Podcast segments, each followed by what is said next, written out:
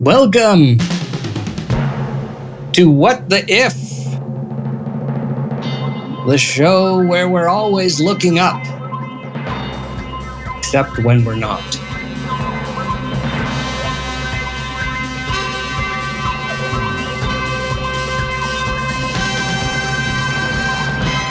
Yeah, well, we have looked up things on occasion, and Google certainly makes it easier to look things up when needed, which for which I'm very grateful. That's true. We're always looking something up. Um, that is my colleague, um, Professor Matthew Stanley. I decided to give you a boxer's intro. No, I appreciate it. This is great. It's, Yeah. Uh, and in fact, I am just wearing uh, boxer shorts and gloves, so it's, uh, it works Perfect. out perfectly. Yeah, yeah. And instead of weighing in, we won't go. You know, it's not weight; it's intellectual weight. Uh, yes, Yeah. that's right. We uh, we measure the total capacity of your brain skull, um, of your your brain size, and uh, and that has never had any bad repercussions in the past. So we'll just keep on. No, yeah, exactly. Intellectual fights actually make your brain stronger. Mhm. So you know that's what I kept telling the football players in the uh, in high school anyway, um, to no effect. Uh, Matt, would you like to introduce our guest, our honored guest today? I'm very would, yeah, we're delighted to uh, be be connecting up to the uh, far side of the pond here, uh, and have Jo Marchant, our uh, a science journalist and science writer uh, in South London, uh, author of the new uh, Human Cosmos. Jo, thanks so much for joining us today. Hi, thank you for having me. Yeah. So, Jo, you have a a, a new book. We'll call it a new book. It's, it could be new if if if you know of the book and you already have it, you are already thoroughly enjoying it and have been enlightened by it. But it could be new. It's relatively new, and it's called The Human Cosmos. Yeah, that's right. It was out before Christmas, The Human Cosmos Civilization in the Stars. So I wanted to write the story of our, well, humanity's changing relationship with the heavens. All those people that have looked up at the stars throughout our history. What has it meant to us? Why has it been important? Especially because that's a view that we're, you know, we're losing. We're seeing fewer and fewer stars. So I wanted to know why have they been important? Um, wh- what difference have the stars made to us? Yeah, indeed. I would. we'll- get to our if right in a second, but I just say I want to know the point at which it stopped being meaningful at all, uh, except for science fiction purposes, in which case the mind still wanders. Um, what our question today?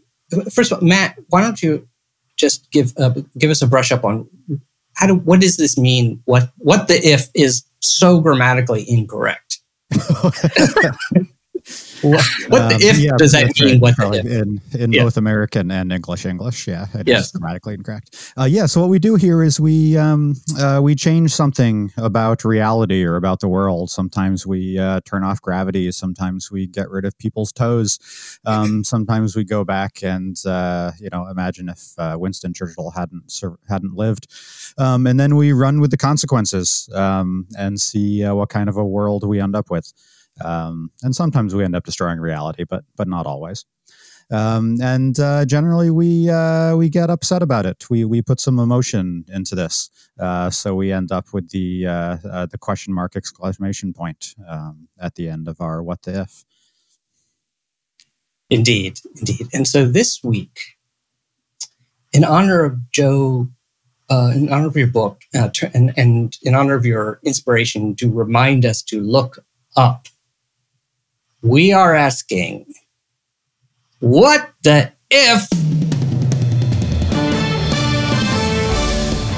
we couldn't see the sky?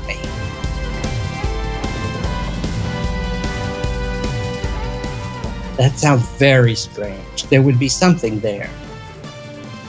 What if the sky. Okay, so first challenge as we define our terms, as we as we create our thought experiment, we tweak our thought experiments. What do we see? Let's just set, settle that. Yeah, Jo, is it enough to say that the skies are just really cloudy all the time? Or do we need something? Yeah, more? well, how extreme do you want to go with this? Because you could just say, what if we couldn't see the stars, you know, the cosmos, the planets and the stars, but we can see, Ah. you know, the sun and the moon? Or, yeah, what if it was cloudy all the time, but then it's getting light and dark? So we're getting that sense of, of change, but we can't actually see what's beyond the clouds? Um, or what if there was just no change above us and there was nothing to see at all? So, you know, how, how extreme are you going? Interesting. All right, I say we go uh, uh, full Scotland and say the sky is cloudy, so cloudy all the time.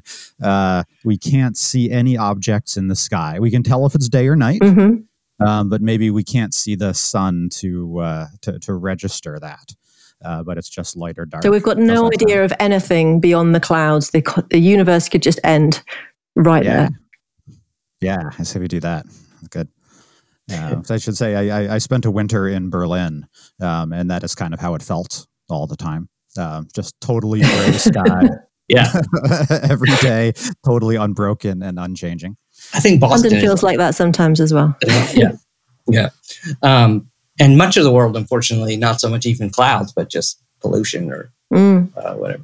Um, by the way, that reminds me when the pandemic began uh, and the lockdown began, there, was a period there, was that, in April, where, and it happened to coincide with spring here in the Northern Hemisphere, which is all usually pl- quite pleasant anyway.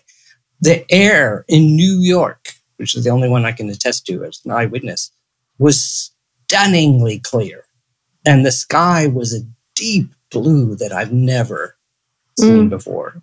Or We had the same here. You could see from the park near me all the way across the Lo- London to the woods on the hills on the other side. Or I was looking at the star Sirius one night with my kids, and it was. I know that Sirius is meant to sparkle with this kind of rainbow light, and I'd never seen it. And then we looked up, and it was doing it. So yeah, it was. Yeah. It was really amazing. Just yeah, around April time, absolutely, before we all Yeah. started traveling again. That's right. That's right. In fact, I, I was thinking maybe each week, each week, each year, we could have like a cleanse cleaning day, spring Mhm. cleaning. Yeah, Just like when we don't drink for January, then we should maybe have a, It's a Lent for the sky. just stay That's right. I'm going to give up, give up light pollution for Lent. Yeah. Yeah. Yeah. Skyland. Um, do you think for this thought experiment, is it that we can't, see, the sky? Um, it's a new thing, which would be more realistic. Or is No, I say I say we have it up from the start of human civilization. Um, let's see what kind of a, a world we get when we can't see past Ooh. the clouds. Okay.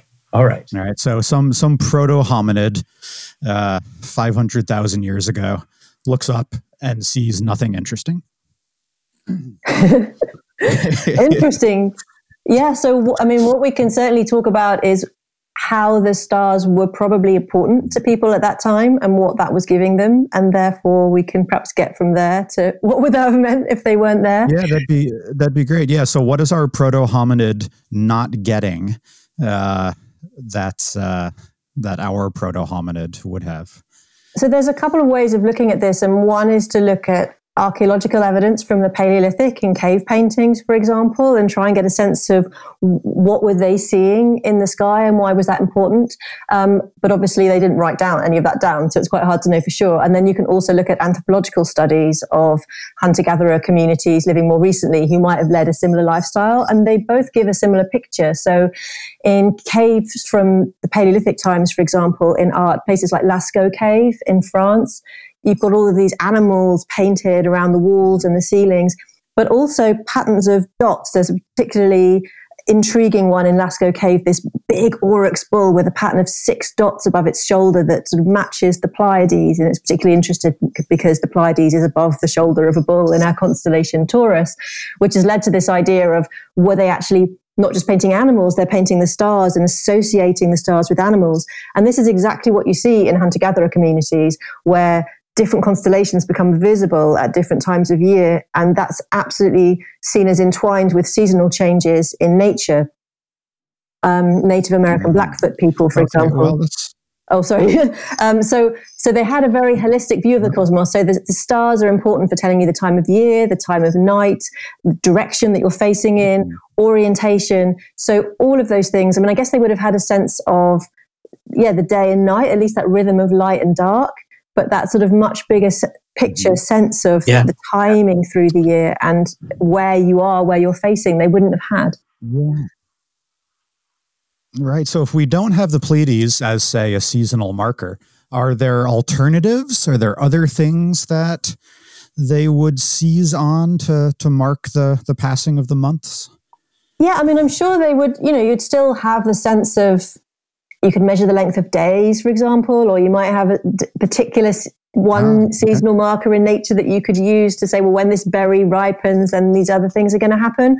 But I think it's that sort of bigger picture sense of a, a, a bigger cosmos where everything's connected that they wouldn't have had. I guess so practically, you yeah. probably could have found ways around it. Um, but maybe it's more of a sort of spiritual here's, thing. Yes. Here, here's an interesting question. Uh, Stonehenge, one of my favorite things, and I got, had the pleasure of visiting there a couple times. Um, back in the news again, as it should be, um, with some new discoveries, I think. But what? So Stonehenge, like many, if not most, of the um, kind of uh, um, religious uh, Neolithic structures we're finding, you know, we're aligned with this uh, with astronomical events, which totally makes sense. And the great discovery at Stonehenge, I remember at least when I was a kid, was that the heel stone is lined up with the solstice. Basically, Stonehenge is aligned with the solstice, and and probably lots of other things too, using different parts of it. But uh, I'm curious what happens if you don't if we only have cloudy days, right? And so there is no specific dot of the sun. What happens to Stonehenge? Do we wind up with a heel stone that's just like really wide? It's like it's like Stonehenge has to have error bars or something.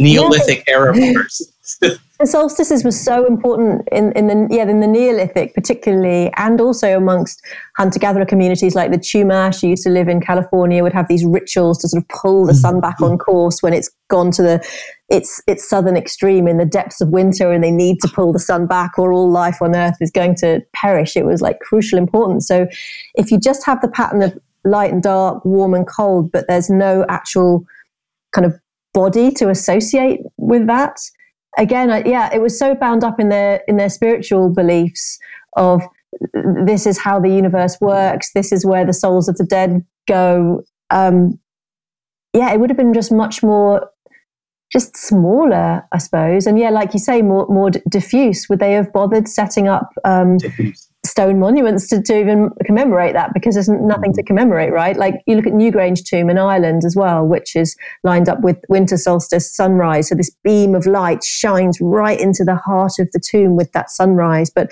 if everything's cloudy, yeah. there's nothing to yeah. nothing to capture, is there? There's no ex- moment of mm. experience that sort of encapsulates all of it. Yeah, it's hard to justify building this gigantic rock temple um, to line up with no nothing. Mm. and no all of this is bound, sky? Sorry, I was going to say all of this is bound up with politics as well, because in the Paleolithic and in the Neolithic, it were the elites who had this astronomical knowledge, who knew which stars were rising when, who knew the date of the solstice, who knew the ritual to pull the sun back on course. So it was all tied up in the sort of the structure of society and who got to be in charge. And then in the Neolithic, you see that getting sort of more complex with these huge monuments that would have taken hundreds of people and all this effort to, to build. So that sort of coming from, from sort of small hunter gatherer communities and societies into bigger groups, which is then leading on eventually to the first sort of cities and civilizations, the astronomical knowledge was crucial to that. So again, if that was taken away, you think what would have been the organizing hmm. force? What would have been the thing that the knowledge that would define you as the person in charge? Yeah, unemployed priests. um, oh my goodness. That's right. They'd have to find a job. Mm-hmm. Um, it strikes me that maybe, but see, I think that when it's cloudy, you still can. I mean, it's very clear where the sun, what part of the sky the sun is in. I mean, you could figure out, well, yeah, this side is, this direction is where the sun rises, and this is where it sets. And I think, I don't know, maybe what would happen is be, because what it boils down to is accuracy in general, mm. as far as astronomy goes, becomes extremely difficult. And I'm going to guess, you know, they would figure it out, uh, uh, and there there probably would be a lot of. I don't know if this this was this was the case actually. So uh, my mind just went in three directions at once. Woo! Coffee's kicking in. Um, number one, I imagine that um, without accuracy, you would have competing astronomers, right? Sort of like, well, their system, you know, looks seems to be a, works a little better, but it takes a long time for these systems for the accuracy. If anyone's actually looking for accuracy beyond just, well, the king of that tribe is the chief of that tribe is more brutal and he wins, even though his. I won't throw in a Microsoft versus um, Apple, uh, uh, uh Windows versus Apple. Thing. It's like, mm-hmm. although his uh, his system doesn't work quite as well, but he was more powerful, so he did, um, or popular. Um, but it leads me to a, a, genuine question, which is: Do we know? Um, was there a sense? Do we see in the history at all? Is anything we're able to see a sense of improvement in accuracy um, within a particular period? So obviously, from Stonehenge to uh, the Greenwich Observatory, we see some we see some improvement. Um, perhaps yeah. more government mm-hmm. funding, uh, or less probably. But um, you know, do we see them like adjusting the heel stones? Like ah, it's a little bit there, it's a little I think the, the, key moment for me, anyway, was the Babylonians. So you, you definitely see some improvement from the Paleolithic to the Neolithic because once people settled in particular places, it seems they become much more aware of like where is the sun rising against particular spots in the landscape and so you notice how that's changing through the year which if you're moving around more you wouldn't notice so much. But then it's the babylonians so this is sort of the first kind of few centuries of, of civilization of written records. They were absolutely obsessed with the sky because they saw everything that happened as an omen for something terrible that was going to happen on Earth. So if a planet mm-hmm. changes direction, or it's going to be famine, or the lunar eclipse is going to be the death of the king. So they've got these teams of astronomers who are like watching everything every night and, and noting down what's happened and relating that to what's happening wow. on the earth, telling the king about, you know, omens and what rituals he needs to do.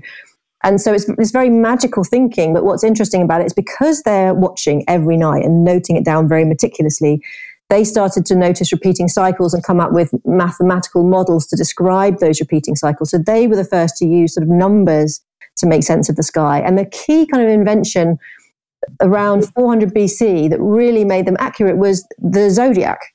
So they divided the path of the sun through the sky through the year in that circle into your sort of 12 30 degree segments named them after nearby constellations. That's sort of the origins of the zodiac we have now. And they did it to ha- give them an accurate kind of scale or coordinate system in the sky. So if a planet changes direction you can write down exactly where in the sky that happened. And that was the crucial thing for then helping their their maths their equations to get more and more accurate. So i think that was the sort of the key change, if you like, when it went from just looking at it by eye, oh, it's yeah. there, to this kind of mathematical, that is the coordinate point where that happened.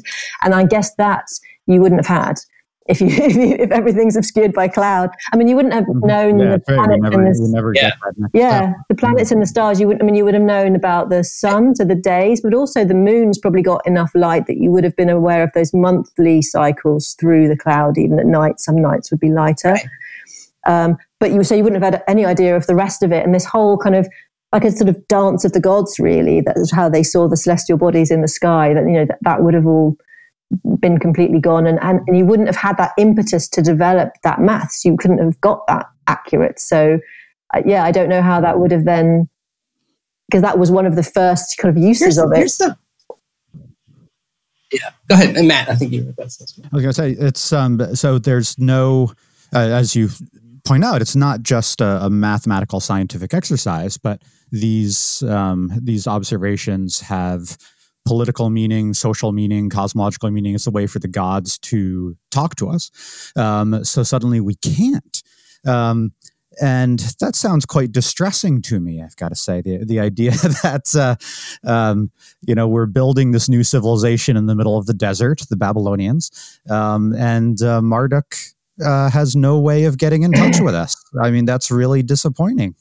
but do you even does well yes I, I was about to say well do we even think of the idea of marduk but yeah no doubt mythological creatures would bound but every society has had sort of gods in this like not only in the sky but gods in in the sky because it's epic and, and awe-inspiring and that's you know, it, it sort of triggers that kind of spiritual thinking. It lifts us up, and, and we can maybe come back to that idea of, of awe when we're talking about the effects of the stars on us now, because there's quite a lot of research on that. But for people in the past, if you didn't have that, I mean, you've still got awe inspiring landscapes on Earth, but you, you can't help thinking that everything would have just been smaller. Or would we have just had a much greater sense of our own importance? I mean, it's big enough anyway.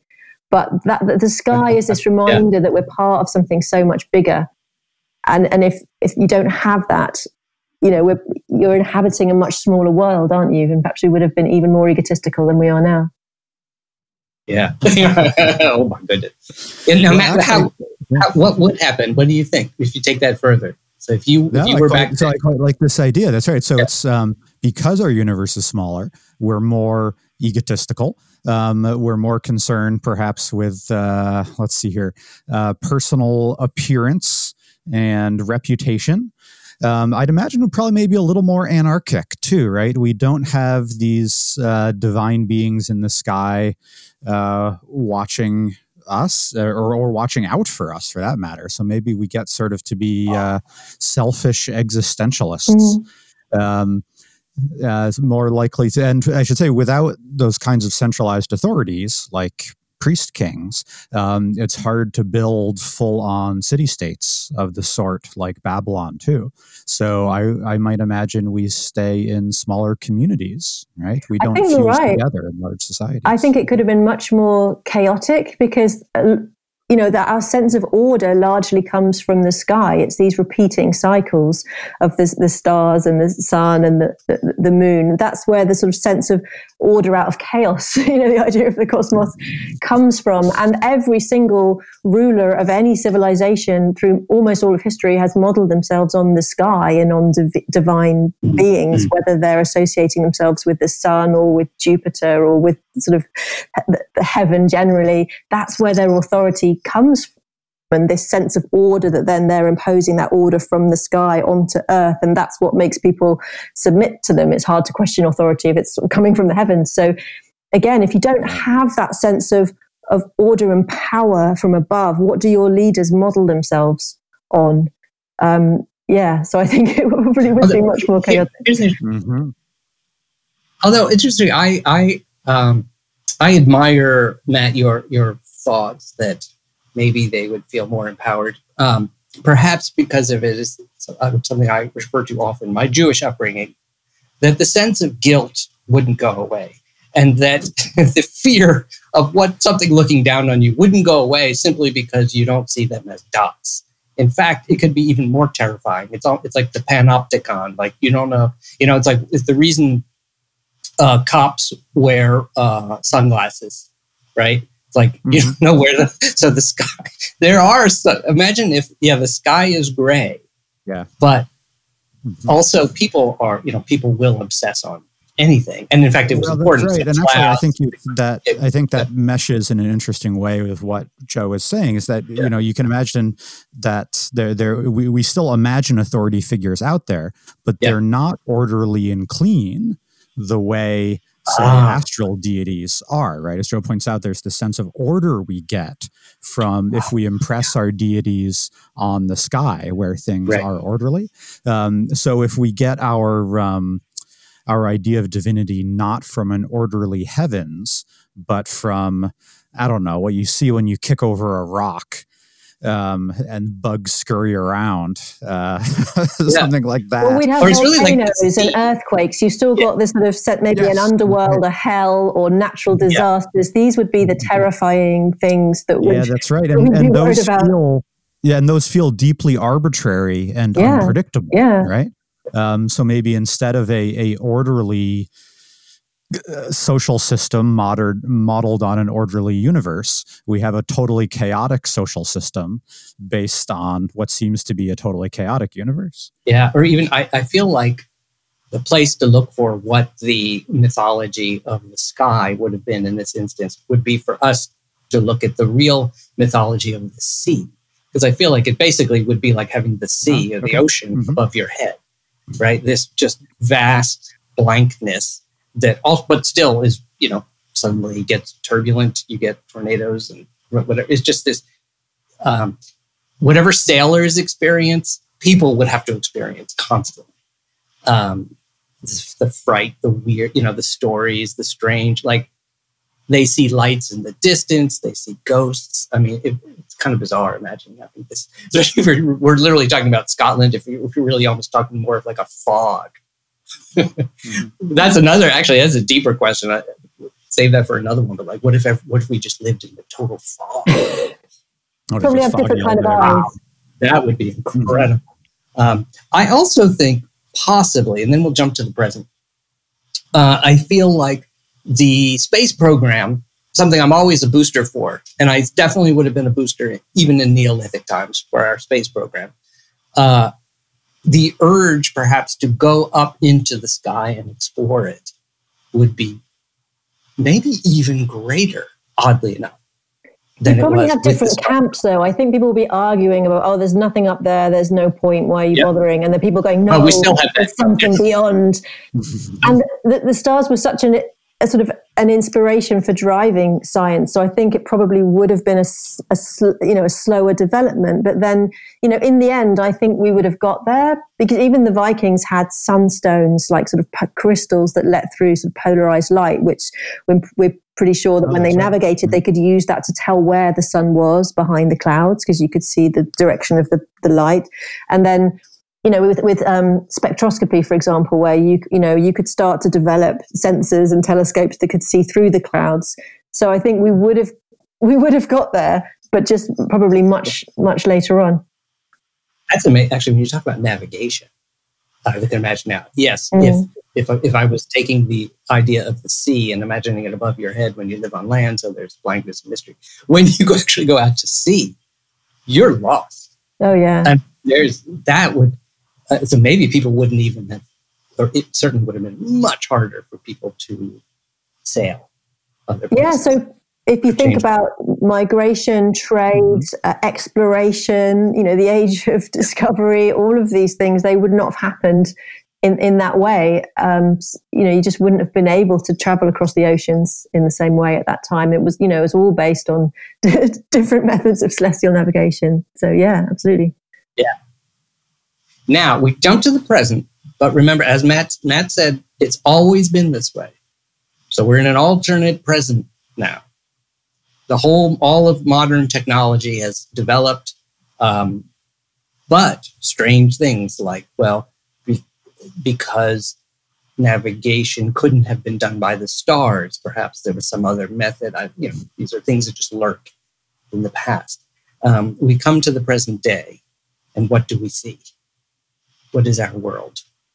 Well, I think that, that the Earth's magnetic field would probably be really crucial in Ah. terms of um, giving us direction and, and the sense of, of place. Sorry, I'm only I haven't really thought about this before, but that The you know, compass, with yeah. compasses, yeah. that would have been much more dominant, wouldn't it? And maybe Yeah. you'd have whole religions based on this power coming from Yeah. the planet. I don't know.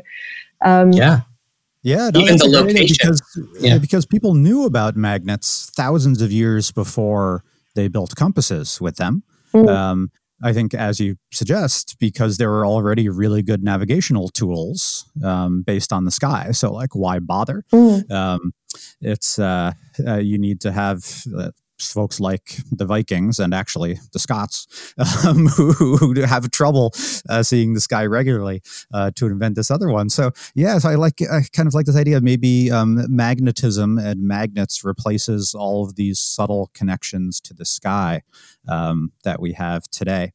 Um, so instead of astronomy being kind of the the premier science uh, for most of Western civilization, um, it's uh, the electromagneticians. Yeah, well, earth like. sciences, and maybe we would have sent expeditions to the center of the earth, or you know, we'd been probably much more Mhm. interested in the oceans and the Yeah. underground. Yeah. that would be our frontier.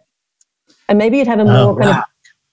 Sorry, I was just going to say maybe it would be more egalitarian. Like you were saying, we'd have smaller societies, perhaps, and, and a bit more Mhm. egalitarian around the planet. If you know, if the Europeans hadn't been able to sail across the oceans and colonize the planet in quite the same way, it would be harder to well that's an inter- i think that's an important point is that right? Is that um, uh, European imperialism relies on these tools of navigation um, uh, really crucially. So, if navigation is just a little bit harder um, than maybe, say, the Mesoamerican civilizations, um, like the Mayans and the Aztecs uh, and the Incas, survive much longer Mm. than they do otherwise. Uh, and when uh, when those civilizations meet up, they're maybe on firmer footing than they would have been otherwise. Yeah, and of course the uh, it was funny because I was about to say, well, I don't know about the Neolithic monuments, but whenever a compass uh, uh, capability is developed, then monuments are aligned towards, you know, the uh, the magnetic poles instead of the Yep. solstice, for instance. Perhaps, although that wouldn't help you. that'd be a fine religious thing, but it wouldn't help you with your crops. So, like, without the ability, i- is it true that Mm.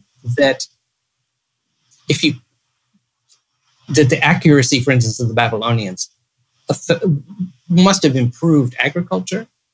Is that because they have a, have a finer? So, in other words, do we now live in an age where what is agriculture like now, given the fact that it, it, it remains a bit loose? It's hard to specify the exact.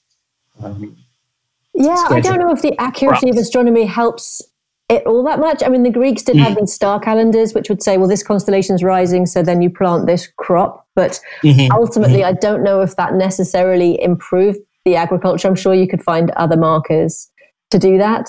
Um, Right. So I, I, I think it was more about the, the order and the meaning and the spiritual aspect, really. Mhm. So Yeah. yeah, Yeah, and something to you know to to consider too is that um, Christianity ends up modeling itself on these old solar religions, uh, which I should say, Jo, is one of my favorite parts of your book, because you, you talk about this kind of thing.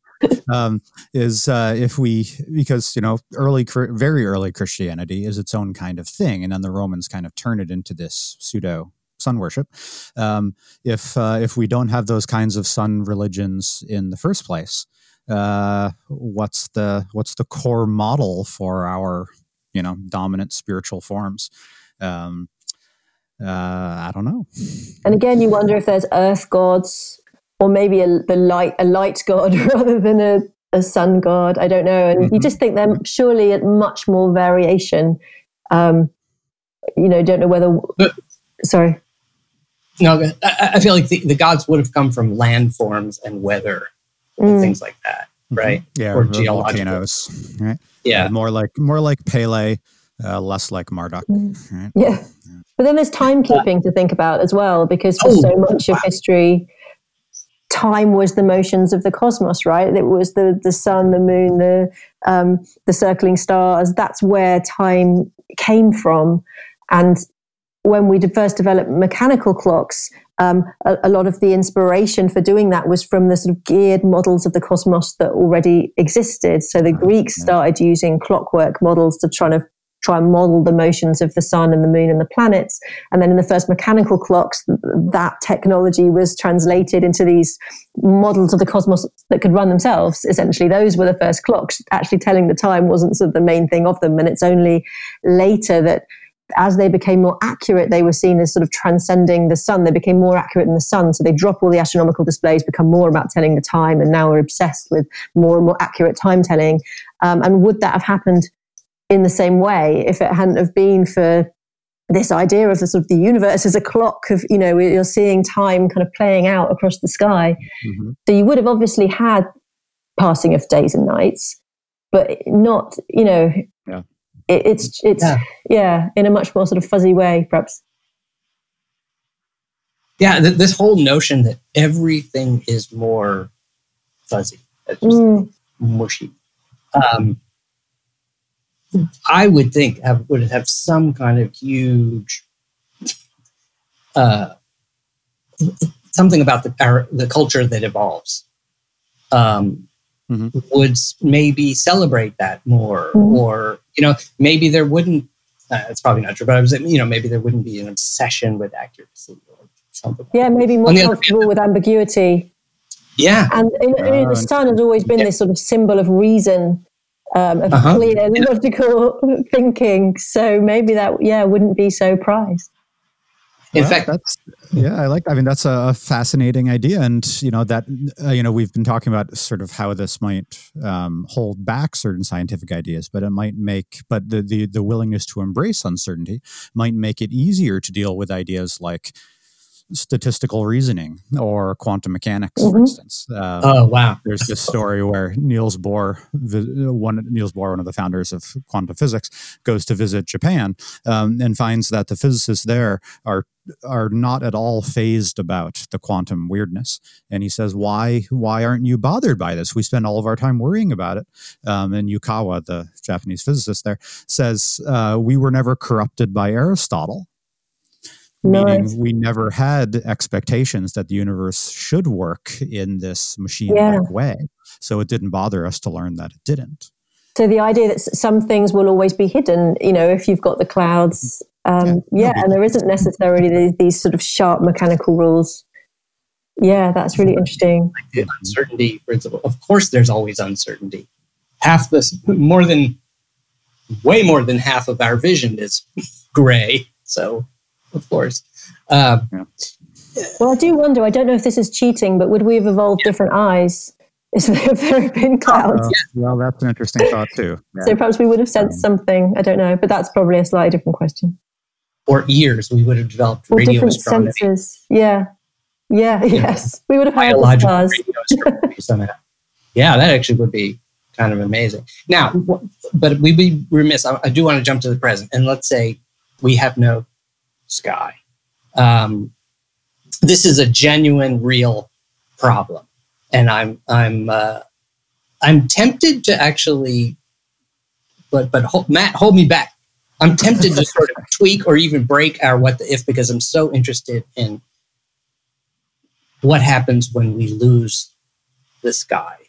Um, but I would, but I would say this. You know, I don't need to because there are generations of kids growing up in New York City and in other cities right now Yep. Who don't see the sky. Right. Mhm. So, what might um, I don't know. What are your thoughts on uh, on that, Well, Jo? I should say, I mean, one of the things that I, many of my students, you know, college age students today, um, Yeah. have grown up not being able to see the sky. Um, so, Mm. for amongst other things, they don't realize that timekeeping is related to natural rhythms. Like they're Oh. vaguely aware that the sun appears in one part of the sky and disappears in another, um, but they don't have that sense of stars, for instance, at all. They've never sat out at night. Um, and many of them I find are genuinely shocked at this notion um, that the sky is is this uh, regular dynamic place. Well, even Joe, the I don't know idea that the stars are circling every night, I think that's not Mhm. common knowledge. Just just thought Yeah. that there's some lights up there. They don't really do anything. Yeah. Yeah. yeah. Um, yep, and that's the thing I have to start with when I teach history of astronomy classes. I have to say this is what the night sky looks like, um, because they do not know. They don't even know Uh, there's a history. there's a history of something that they don't even know the present. Yeah. So, for instance, I mean, one of the the classical Greek arguments about why uh, the Earth must be round, you know, they knew the Earth was round. As they say, they say the heavens are obviously round because we can see them moving across the sky every night in, in this obviously circular pattern. Uh, so they say, well, obviously the Earth is round too, because it wouldn't make any sense for the Earth to be flat if the sky around it was round. Yeah. Um, but that argument holds no water for the students who don't know, who have never watched the night sky. Um, So these these basic realizations about the the world around us um, escape them. And these are these are students living in you know one of the most modern metropolises in uh, human history, and they're getting a fine education, and Yeah. yet this this crazy blind spot. Yeah. So Jo, what do you what do you uh, where are we headed? With, uh, w- w- the, the the these children are the ones who are inheriting the earth, but they may Yeah, not I think it's really- sky. It, it is really worrying. And I mean, we talked about light pollution, but it's also modern technology. You know, we have central heating, electrical lights, GPS, clocks, like all Yeah. the reasons Yeah. that people looked to the sky. We, we have no practical need to do that anymore. So it's both of those two things together. And the, the one thing that I wanted to mention was just over the last few years, there's been a lot of research into the emotion of awe, you know, the way people feel when they look up to the stars, which is defined scientifically as the way we feel when we're confronted by something vast that dwarfs us, that we struggle to comprehend it. There's a sort of edge of fear to it as well. You know, something so big it sort of dwarfs you, threatens to subsume you. And, you know, looking up to the night sky is like the quintessential source of awe. And psychologists are finding that it makes people uh, more curious, more creative, happier. Um, they feel as if they have more time, they feel more connected. They also become more generous, they make more ethical decisions, more likely to sacrifice, make sacrifices to help mm. others, care less about money and more about the planet. So, this when you're confronted with something vast, it seems like it, it draws us out of ourselves, you know, rather than just being focused on our own sort of selfish daily concerns. And that's all important. It makes you feel connected to something bigger and that kind of changes people's perspective. And that is, I think, the most worrying aspect of what will happen when we no longer have that. We're just looking at small screens all the time, not being reminded of this bigger picture, being lifted out of ourselves. And I think, yeah, that's really worrying going forwards. And that's something that applies to all of nature you can get awe from lots of different things on the planet as well, mm-hmm. but which we're also becoming disconnected from. But you know, this the sky, the stars is really the sort of quintessential um, source of that. Yeah, and I do. I oh, go ahead, Matt. No, I was going to say that's this is a really powerful thing if you haven't sort of seen it happen. Um, you know, I've raised my kids here in New York City, um, and I, I, one of my great regrets as a parent is that they don't know the night sky, right? They'll if they hmm. see two or three stars, they'll say, "Oh, Dad, it's so beautiful up there tonight. Look at how many stars there are." Mm. Um, and then and um, like I had six. the opportunity. Yeah. Exactly right. Uh, and then I had the opportunity to teach a class in Hawaii once, so I brought them um, along with me. Uh, and one of the reasons I wanted to do this was so they could see the night sky for the first time. Um, so I remember the the first night we were there, I had to wake them up in the middle of the night once the, the Milky Way was up to take them out and see that the, the the true night sky and have that experience of awe and the sublime, as they often say, right? Um, because that's an important part of being human, and I wanted to make sure they had that. Well, you do get this generational forgetting, I think, that each generation just remembers what it was like when they were kids, but you don't realize what there was originally yeah. that's been been lost. So the I think yeah. the latest dark sky surveys show that 80% of us in Europe and the US can no longer see the Milky Way. I think there's only a few dozen stars now visible from modern cities compared to thousands that there would have been before. So it's this huge you know, cultural, practical, spiritual loss. And it does surprise me how, well, one of the things I was interested in writing the book was how have we got to the point where that doesn't seem to matter very much to people, that the stars have been so important. I mean, you do have dark sky campaigns now, but most people aren't really mm-hmm. that bothered like like you were saying with your students, they don't even realize what was there in the first place. Yeah. And you think if our view of the sea, the oceans, maybe or forests was being lost, people would be up in arms about it. But somehow with the stars, it just feels like there's this amnesia that we've kind of forgotten what a huge part of you know mm, life this this once was, and it has really sort of shaped humanity as in all the ways that we've talked about. Yeah, yeah. Well, even there were periods, so there were periods in the development of any city where views of the sea, for instance, were lost, and most likely the people who, for whom it was lost and they could not recover it or too poor or you know uninfluential to make any difference. And then the, that is why the rich and powerful continue to build. Right, we have the tallest residential buildings in the world in New York now. Um, they build those uh, towers, and then they don't even live in them. But that's a whole other story. That's another story. But they have the view, um, mm. good, good, views. Uh, so go forward. Let's go forward. And this is the the ultimate power of the what the if. Let's go forward even just a hundred or two hundred years, and and I'm going to throw one monkey wrench into this whole uh, negativity, which is that simultaneously we uh, th- there's almost like there's a race uh, going against this trend, which is that we are going to be in space, and uh, I I think it's a struggle, and that this lack of appreciation for astronomy and the dark sky and all that kind of stuff probably hurts. You know, it, if there was more of that, there'd be more funding for space exploration and development and all that kind of stuff, possibly. But nonetheless, it does continue, you know, based on some heroes, uh, both governmental and non governmental. I'm a member of the Planetary Society and things like that, Carl Sagan's group.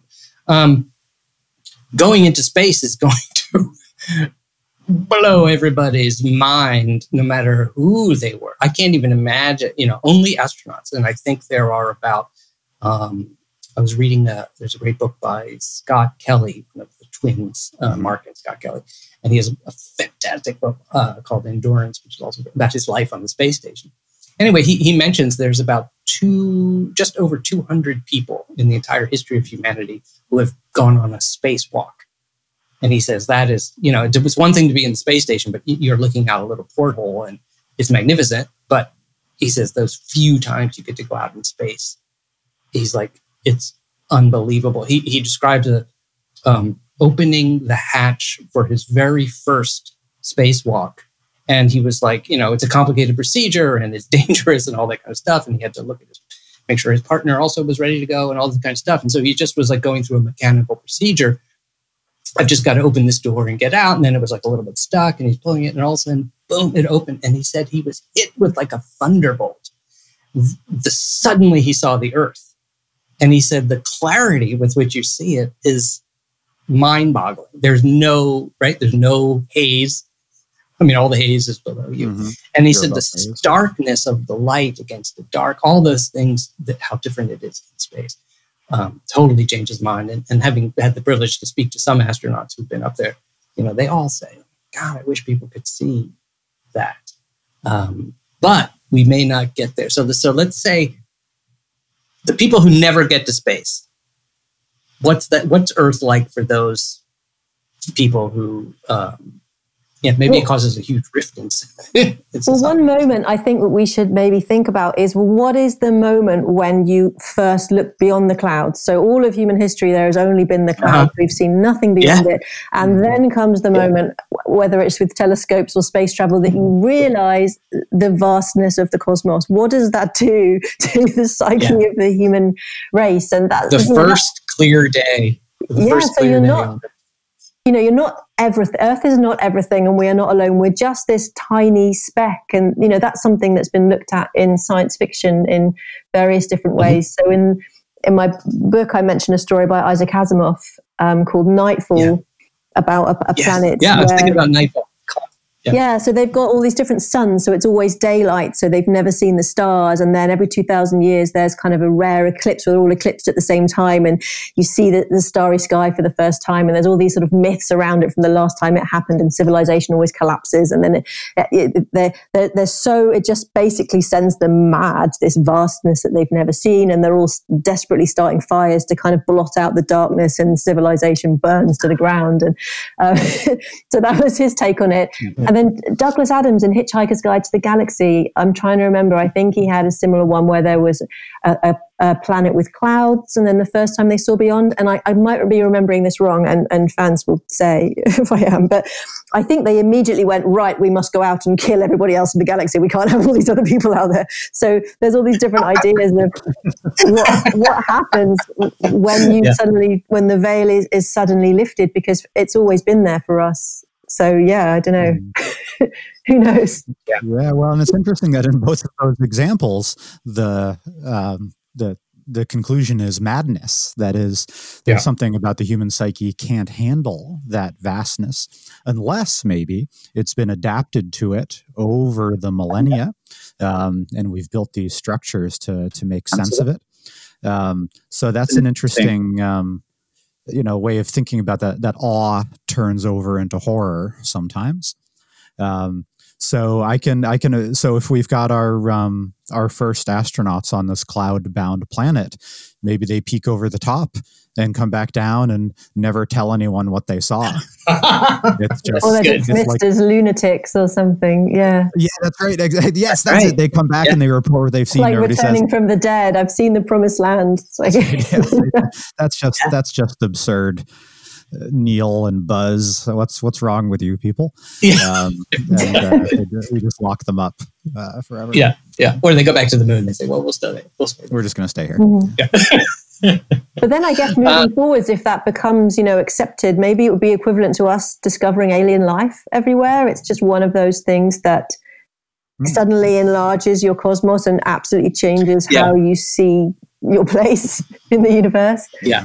Um, the, yeah. the, final step of my imagining uh, of us kind of going into space and suddenly being overwhelmed with it. Honestly, I think the ultimate end is that there are you know space stations and ships and you know constantly travel everyone's traveling through space and um, everyone's looking at their phones and there's no windows because it's like you get bored with the thing that's always yeah, I, there's I the few nerds in the observation gallery i yeah. think it might be a almost more fundamental than that in that how do you like we already do this with the earth but do you treat your surroundings as kind of material resources to be sort of used and hmm. exploited mm. or is this a precious habitat that we're kind of part of and connected with that we look after and i think we're in danger of taking um, that sort of first sort of exploitative mindset into into space. You're already seeing this with this sort of territory grab, with all of these sort of small satellites being sent up there, or when we're going on to other planets. It's it's very much about the economics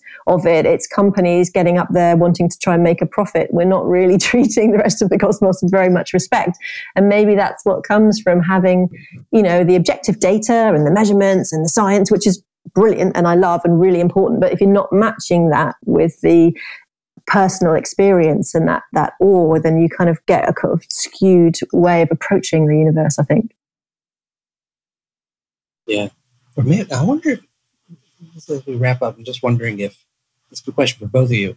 Do you think that the difficulty of the public appreciating or understanding science, for instance, part of it might come from the fact that it's one both the science uh, technologies become much more complicated and the knowledge of science you know what science knows about nature is much deeper and more complicated than the ordinary person can just understand. So um, it's all media you know we really depend on those authority figures to be able to explain it to us. That's one thing. But already everything's being mediated through somebody else. Um, and so if things like uh, I don't think this could account necessarily for the decline of religion, but like, you know, suddenly the, the, whole notion of awe depends on not being able, not people not literally viscerally experiencing, you know, the total, uh, that feeling of awe, as you described, terror, and if beauty. you look at Stonehenge, that moment of the winter solstice and the sunrise and the yeah. sun being framed in stone, and everybody there's watching it and seeing it and experiencing it, and that's so real. And yeah, it's so distant now. You just someone else just tells you what date it's on. Yeah. Yeah. Yeah.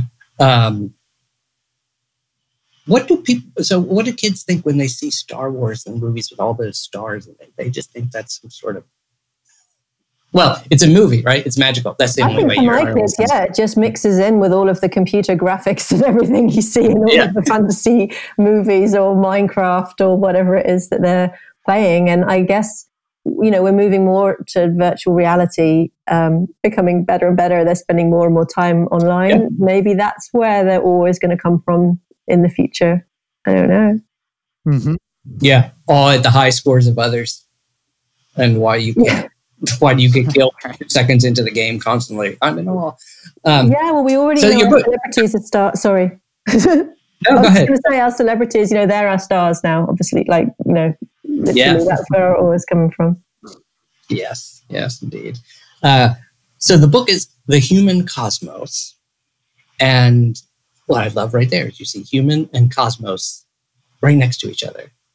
Uh, what's the sort of what's a um, when came away from the, the whole studying this phenomenon of humanity and the cosmos, the kind of a deep feeling or a takeaway um, people have uh, after reading the book. Yeah, so so one thing was the extent to which I think that that view of the cosmos, of the sky, has shaped humanity from politics to religion to art to our own bodies. Mm-hmm. Um, but the other thing that I wasn't expecting was that over telling that story, and you see how we've built this scientific intellectual understanding of the universe and we've got telescopes that can see further than our senses ever could and we've got this incredible intellectual knowledge about what the universe is made of and how it works but as we've relied more and more on sort of evidence and measurement and mathematics you, you see taking that sort of long view how human experience has kind of been sidelined and sort of drained away at every stage and nothing has really replaced that so now all of our knowledge and understanding really comes from the science, which, as I keep saying, is, is wonderful. But I think we've lost the importance of having that direct human connection. We don't see our own personal experience of the stars is actually telling us anything useful anymore. And I think that it really does that that sort of wisdom and inspiration and meaning that you get from the stars is also important. So really the sort of plea of the book is to is that we need to rescue that and, and start paying more attention um, to our to our own experience when it comes to um, the stars. But you know, in, in all of life, that that also matters. We need that sort of humanity and and compassion and awe to go alongside the the evidence and the data. Mm, wow, that's fascinating. yeah. Done. Yeah. Yeah, it's like we, you know, basically there's there's a human, uh, there's a ritual or a rite that every person should be uh, it should be given to them if they if it is something that needs to be given to them, which is a direct physical uh, experience of seeing the cosmos. You know, it's almost like yeah, it, seeing the Milky Way. There should be a right to see our own galaxy. I think there should be something there protecting that.